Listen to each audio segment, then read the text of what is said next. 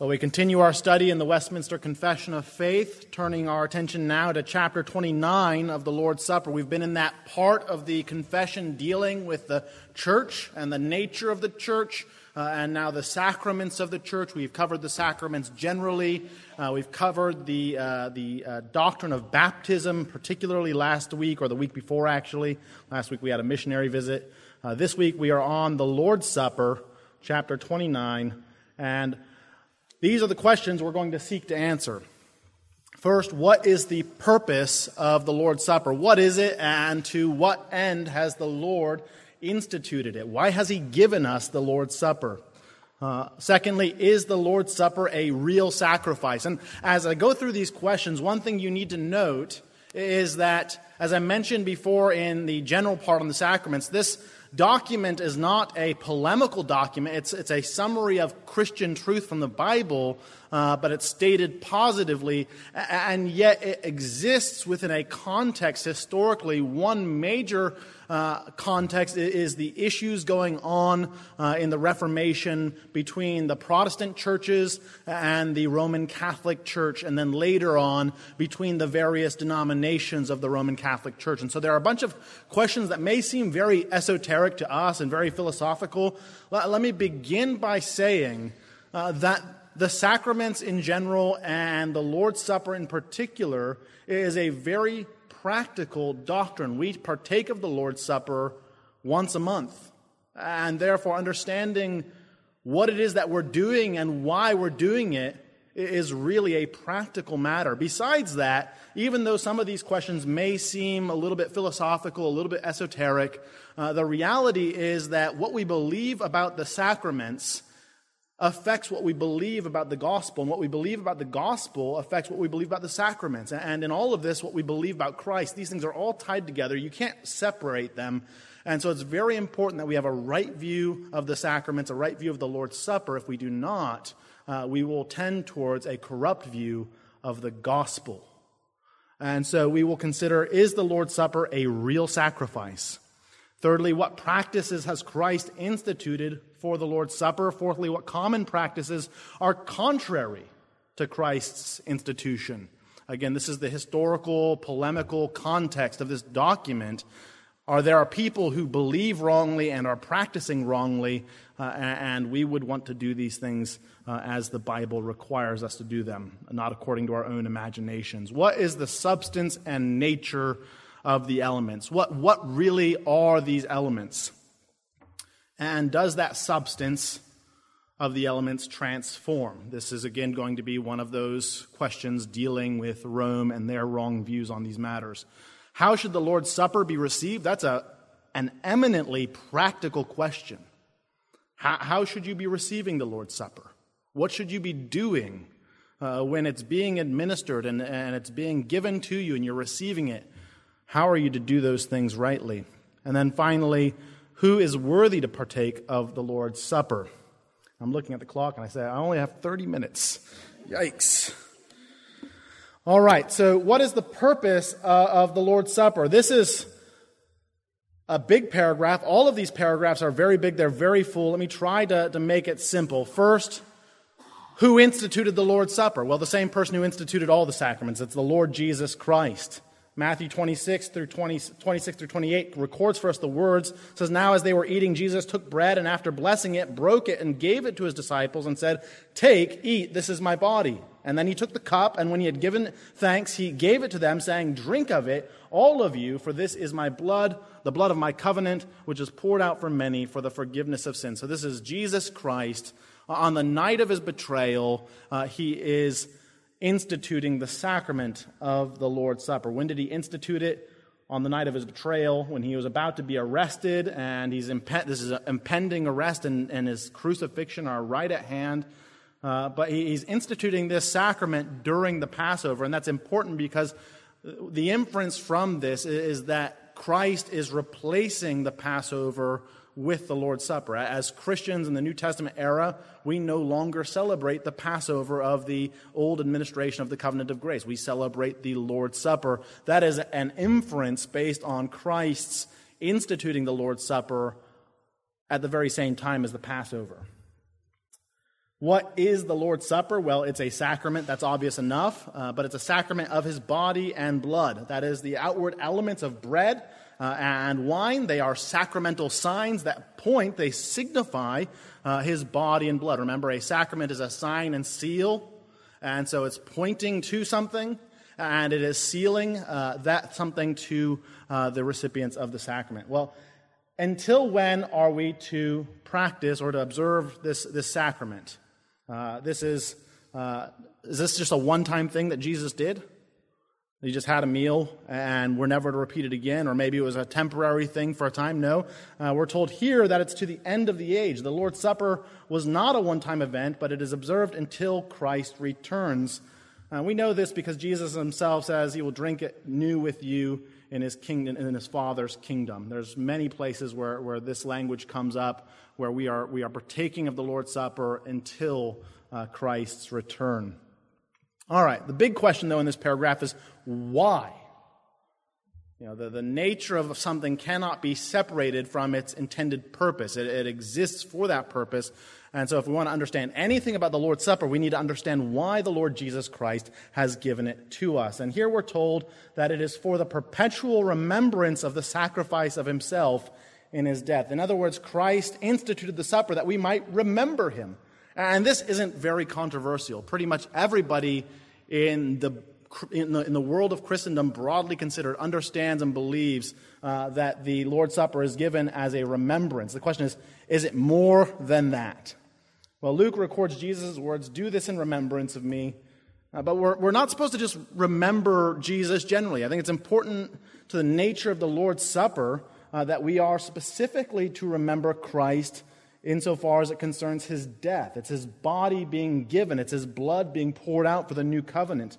And so these facts combined with historical circumstances tell us that we are especially in the Lord's Supper to be remembering his self sacrificial uh, death. Uh, it's not primarily a celebration of life. I think of funerals nowadays, and nobody wants to call them funerals. Nobody wants to call them memorials uh, because we want to celebrate life. Well, that's all good and fine. Certainly, we know that Christ is alive. We know that he's raised from the dead, that he's ascended above the heavens, that he's returning. And there is a sense in which our perpetual observing of the sacrament points to our belief, our faith in those facts.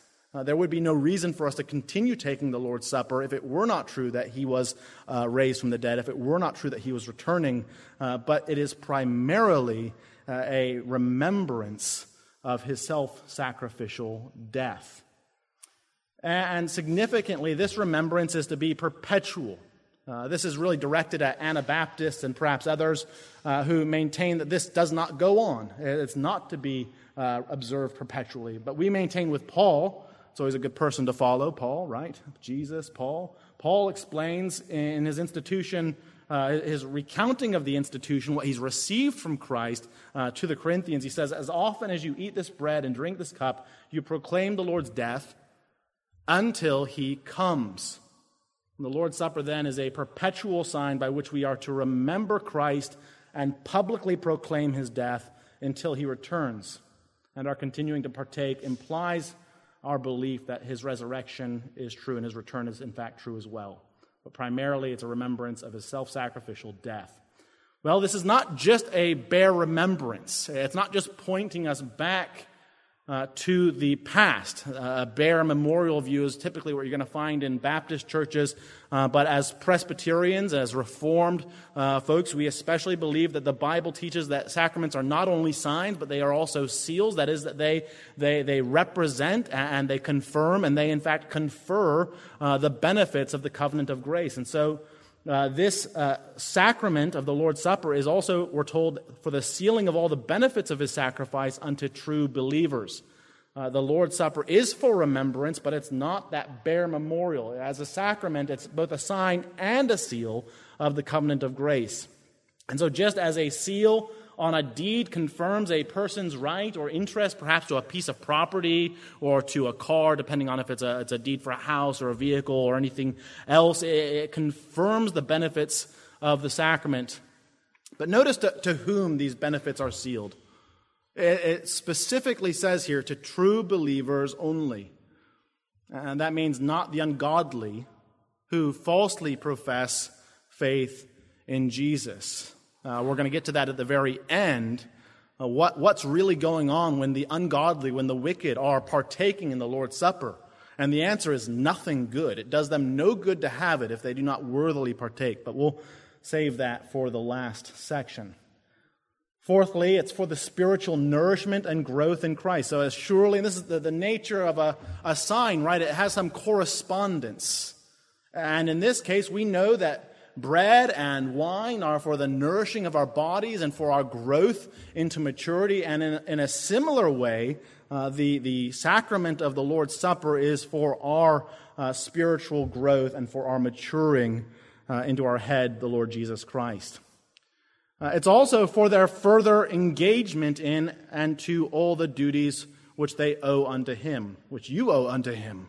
And so partaking of the Lord's Supper is, is a personal act of covenanting. We're, we're going to emphasize the corporate aspects through much uh, of this lesson, uh, but it's important to recognize that each person, as they're partaking in the Lord's Supper, is personally covenanting with the Lord Jesus Christ.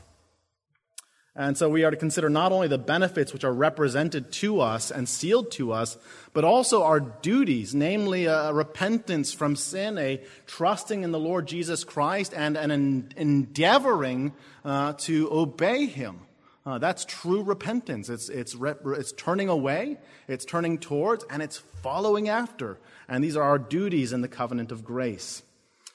Well, sixthly, to be a bond and pledge of their communion with Christ and his people as members of his mystical body. And so when we say the Lord's Supper is a bond and pledge, really what we're saying is our, our communion with Christ and his people uh, is a, it's a bond and pledge of that. We, we mean that those who partake of it are publicly and solemnly affirming that they belong to the Lord Jesus Christ and to his people. And so it's a very important aspect of the sacrament of the Lord's Supper. It's a, a public uh, affirmation. It's, it's the opposite of what Peter's doing when he denies Jesus three times. It's us affirming month by month through the sacrament of the Lord's Supper that we belong to Jesus Christ and we belong to his body, his mystical body, which is all his true believers uh, together as one. All right. Second question Is the, Lord, is the Lord's Supper a real sacrifice? And so this is one of those questions that's steeped in, in, in, history and it's a complicated context. Let me just start by reading a few pieces of scripture. That's always a good place to start as we ask the question Is the Lord's Supper a real sacrifice? Well, we believe, based on many scriptures, but especially in the book of Hebrews, uh, that Christ once and for all sacrificed himself on the cross. Hebrews 9:28 says Christ was once offered to bear the sins of many. Hebrews 9:26 going a few verses earlier says now once in the end of the world he has appeared to put away sin. And then a few chapters previous to that, Hebrews 7:27 says he has no need like those high priests to offer sacrifices daily since he did this, key word, once for all when he offered himself. And so the author to the Hebrews, at least, is very clear that Jesus Christ offered himself as a sacrifice how many times? Once. Well, Rome, being Rome, maintains the Lord's Supper, which they call the Mass, is a perpetual, that is ongoing, and propitiatory sacrifice. Propitiatory meaning it's appeasing the wrath of God due for sin against you.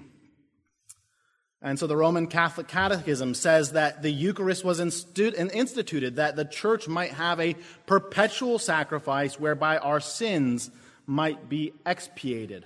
That's from the horse's mouth themselves. Well, why, why do they believe this? Well, they argue this really not primarily on Scripture at all, uh, which clearly says, I've read from Hebrews, clearly says Jesus Christ offered himself once for a sacrifice. So, on what grounds do they assert that the Lord's Supper is a perpetual propitiatory sacrifice? Well, it's, it's really just founded on their tradition. It's based on their tradition. They, they, they, assert this. John Dick writes really well. He's a Reformed guy. He says that the great argument, according to the Roman Catholic Church, for the sacrifice of the Mass is apostolical tradition, by which they mean anything which was said or done by some superstitious fool in a remote age, which other superstitious fools were pleased to admire. And he's being a little bit tongue in cheek, but the, the point is, is it's not founded upon Scripture. It's actually very clearly contrary to Scripture, as is often the case with the Roman Catholic doctrine of tradition. Reformed people actually have a, a right view of tradition. We, we affirm tradition. I was just teaching in my Sunday school last Sunday uh, about tradition, just briefly. We are a confessional church. I'm teaching from a confessional document. We confess the Apostles' Creed and the Nicene Creed. We make use of church tradition insofar as it is founded upon Scripture and is agreed with Scripture and is not contrary to Scripture. Roman Catholic tradition, on the other hand, as I've demonstrated from Hebrews, is very clearly contrary to Scripture. It is not. The Lord's Supper is not a real sacrifice, it is not a perpetual propitiatory sacrifice. Uh, this is contrary to Scripture. Well, they will try to make appeal to Hebrews chapter 7, verse 21. Christ is a priest forever and really, the reason they do this is because they, they, they, they figure, well, if, if Christ is a priest forever, what do priests do? Well, they offer sacrifices. And so, therefore, Christ must be perpetually offering a sacrifice to us.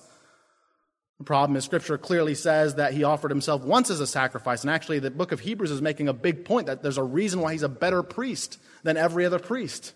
Is because he only has to offer the sacrifice once because it's a perfect sacrifice. What else is Jesus doing? If he's a priest forever, we agree that that's true. Is there anything else a priest does besides offer sacrifices, especially if they've offered a perfect one?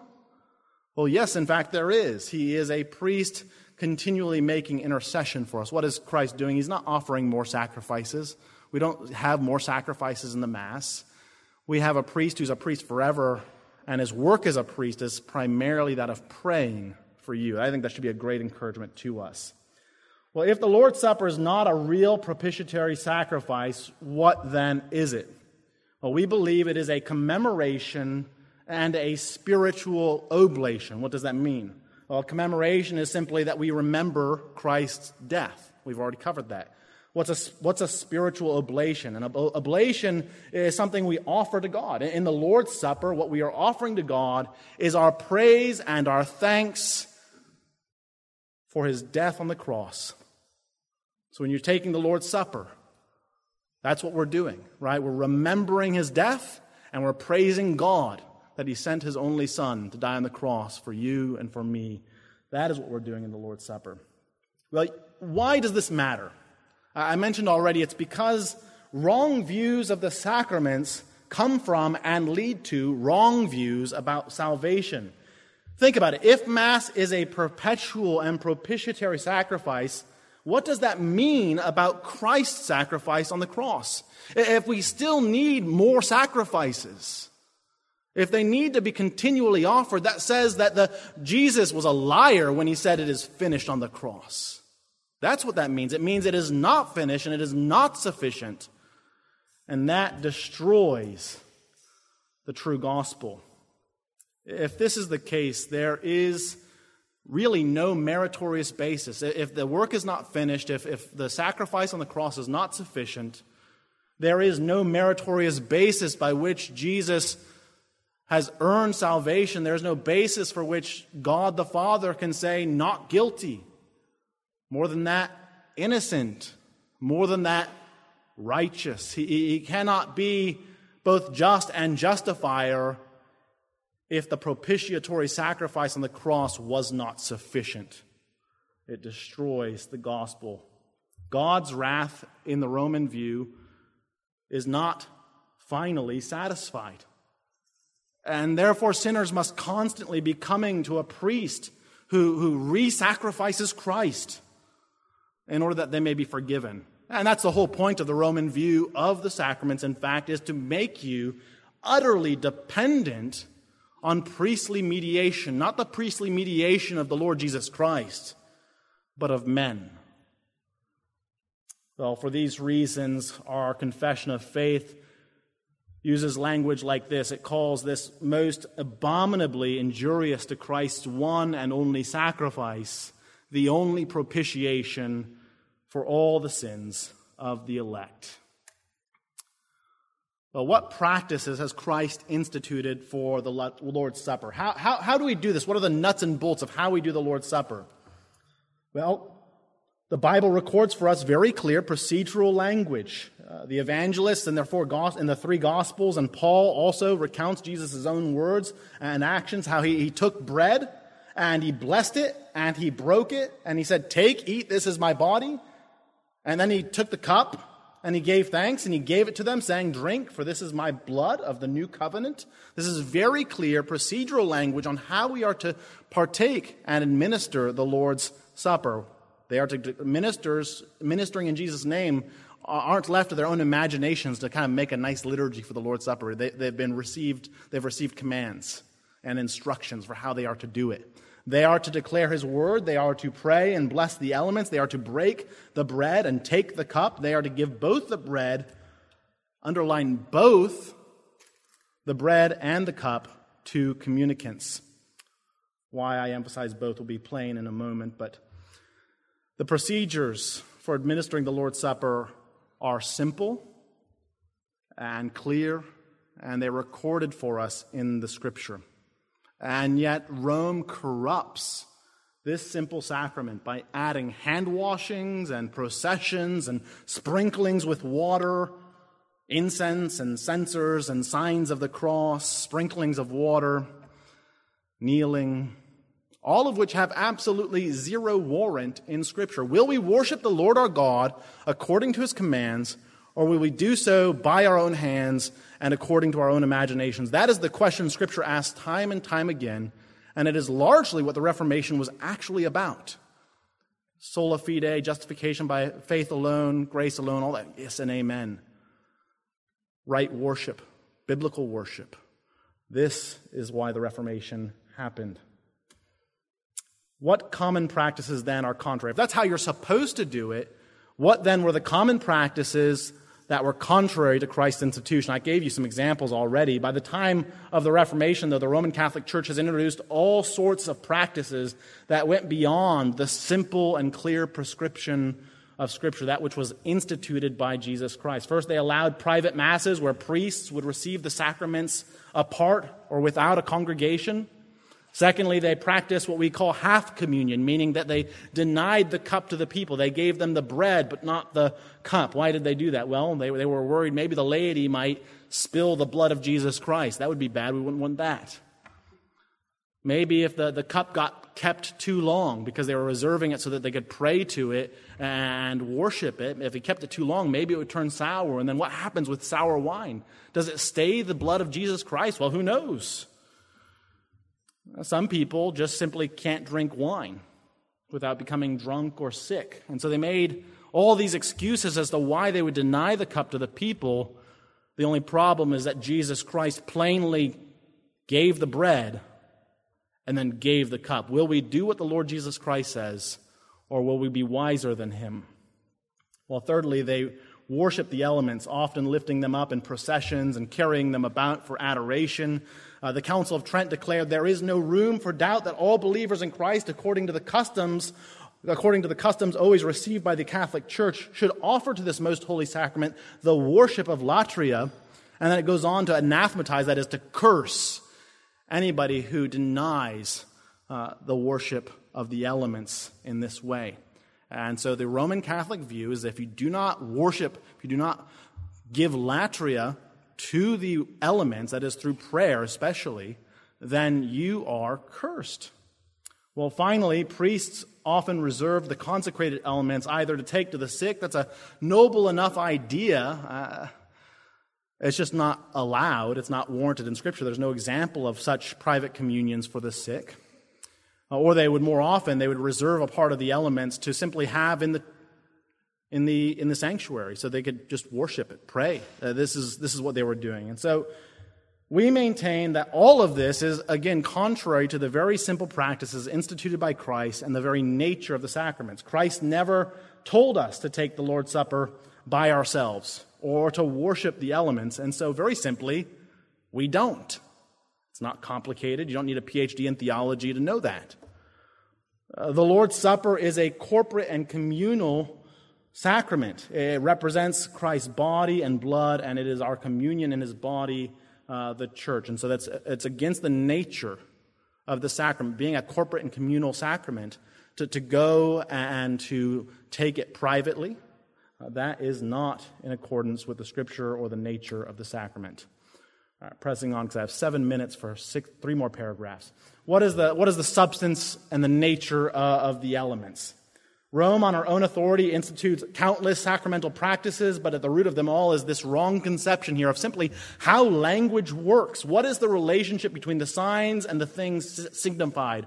Rome understands Jesus' words, this is my body and this is my blood, as literal and physical, uh, in the literal and physical sense. It, such that the bread and the wine are identified. It's an equal, the is there in the Roman Catholic view is an equal sign.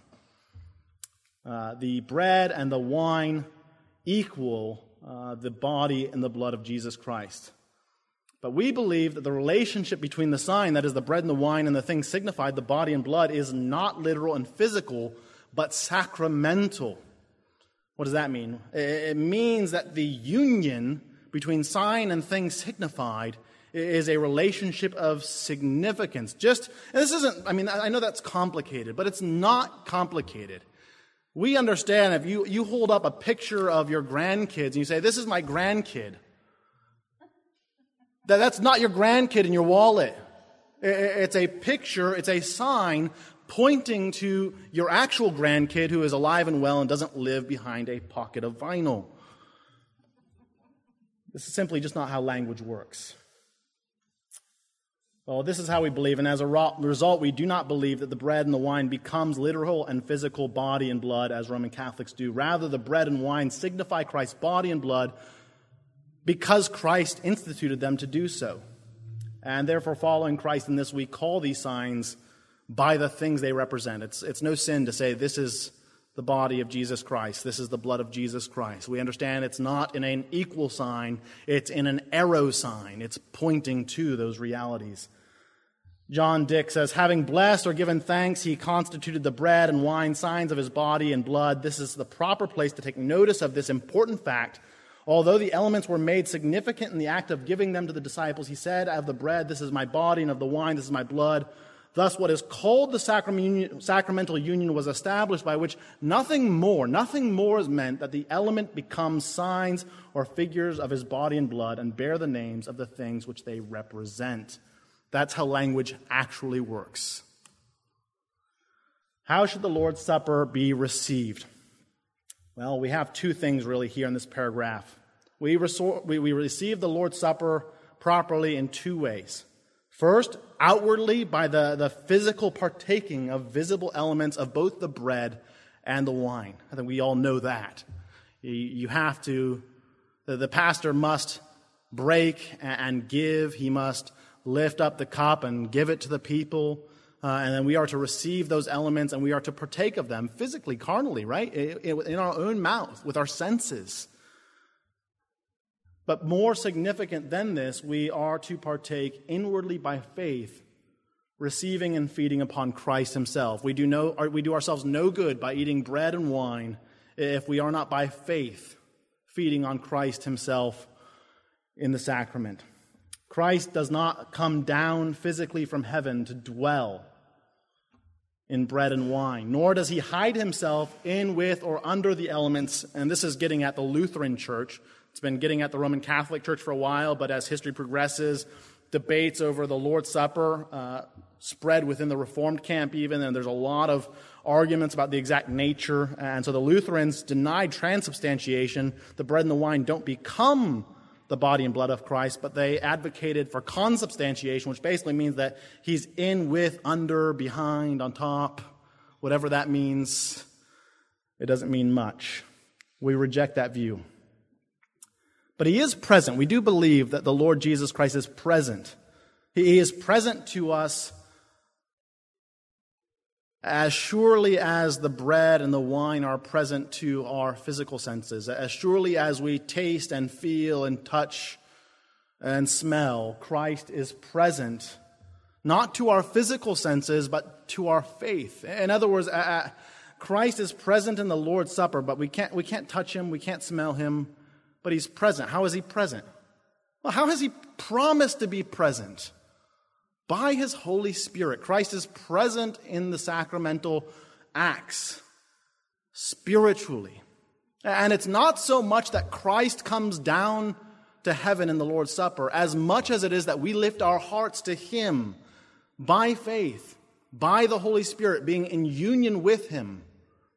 We lift our eyes to the ascended and resurrected and exalted Lord Jesus Christ in heaven and we are united to him and we receive and feed upon him by faith. Right, last paragraph. Are all men worthy to partake of the Lord's Supper? And the answer is no.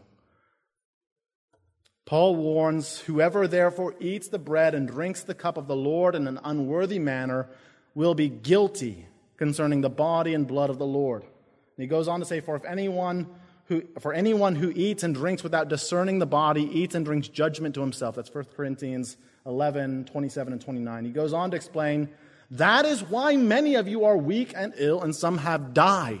If you want a practical reason why to pay attention to the, the doctrines of the Lord's Supper, well, it's because people are coming unworthily, they're getting sick, and some of them are dying. And so we need to be sure that we partake worthily. But this passage is primarily about unworthy participation. You see, unworthy participation in the Lord's Supper is dangerous, it's a deadly matter. Temporal and eternal judgments fall upon those who partake unworthily. Why? Because unworthy participation is a sin. And so we need to be careful to consider what disqualifies a person from partaking in the Lord's Supper. And our paragraph here highlights two classes of people. First, ignorant men. That's those who don't yet understand who Christ is and what he has done. They are not worthy because of their ignorance. And then, secondly, wicked men. Those who perhaps do understand who Jesus is and do know what he has done. They're familiar with the gospel. They may even profess to know Jesus. They may profess to be Christians. And yet, if they are still walking in unrepentant sin, if they are not truly trusting in Him, if they are not really endeavoring to follow after Him, if they are living wicked lives, then they are not worthy to participate in this sacrament. Although these sorts partake in outward bread and outward wine, the reality is they gain no blessing by doing so and therefore they are not to be admitted to the table. Well, who's going to prevent them? Well, that's, that's the job of the minister in conjunction with the session. We are to fence the table. You, you know, you hear those words spoken in the front of the pulpit every Sunday we partake. You know, if you're not a member in good standing in a Bible believing church, why do we say that? It's because those are the standards for admission into the Lord's table. And we, we are responsible for fencing the table. I think of Calvin when the libertines uh, wanted to partake of the Lord's Supper and they were in scandalous sin. And Calvin said he would guard that table with his life. That's how serious this matter is. It's for your good and it's for our good because we're responsible and you're liable. And if we do not partake worthily, we are liable uh, to death and judgment. 752. Let me conclude by reading what is required to the worthy receiving of the Lord's Supper.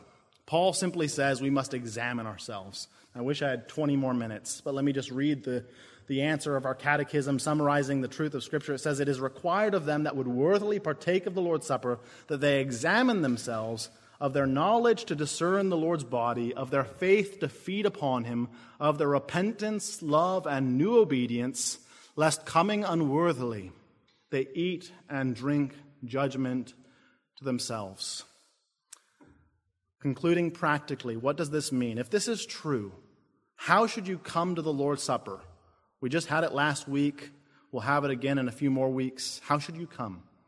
You should come prepared. Are you trusting in the Lord Jesus Christ? Are you repenting of your sin? Are you endeavoring to walk in obedience to Him? If you are not, then you are likely to be coming to the Lord's Supper unworthily, and it will not go well for you. That is what the Scripture teaches. Let's pray that we all come worthily, repenting, believing, endeavoring to obey the Lord Jesus Christ. I'll skip the review. You can watch the recording if you want to review. Next week on church censures. We're really getting into the juicy stuff, so let's close in prayer. Heavenly Father, I thank you for your word, and I thank you for the, the tradition of godly men seriously considering the scriptures and summarizing for us uh, those truths contained therein and giving uh, them to us, Lord, in this, this excellent summary, which is the Westminster Confession of Faith. I pray that you'd give us wisdom and understanding uh, to discern the Lord's body, to repent, to believe, to trust in Jesus, to love the brethren, and to walk humbly before our Lord. Bless us and make this sacrament a blessing to us. I pray in Christ's name, amen.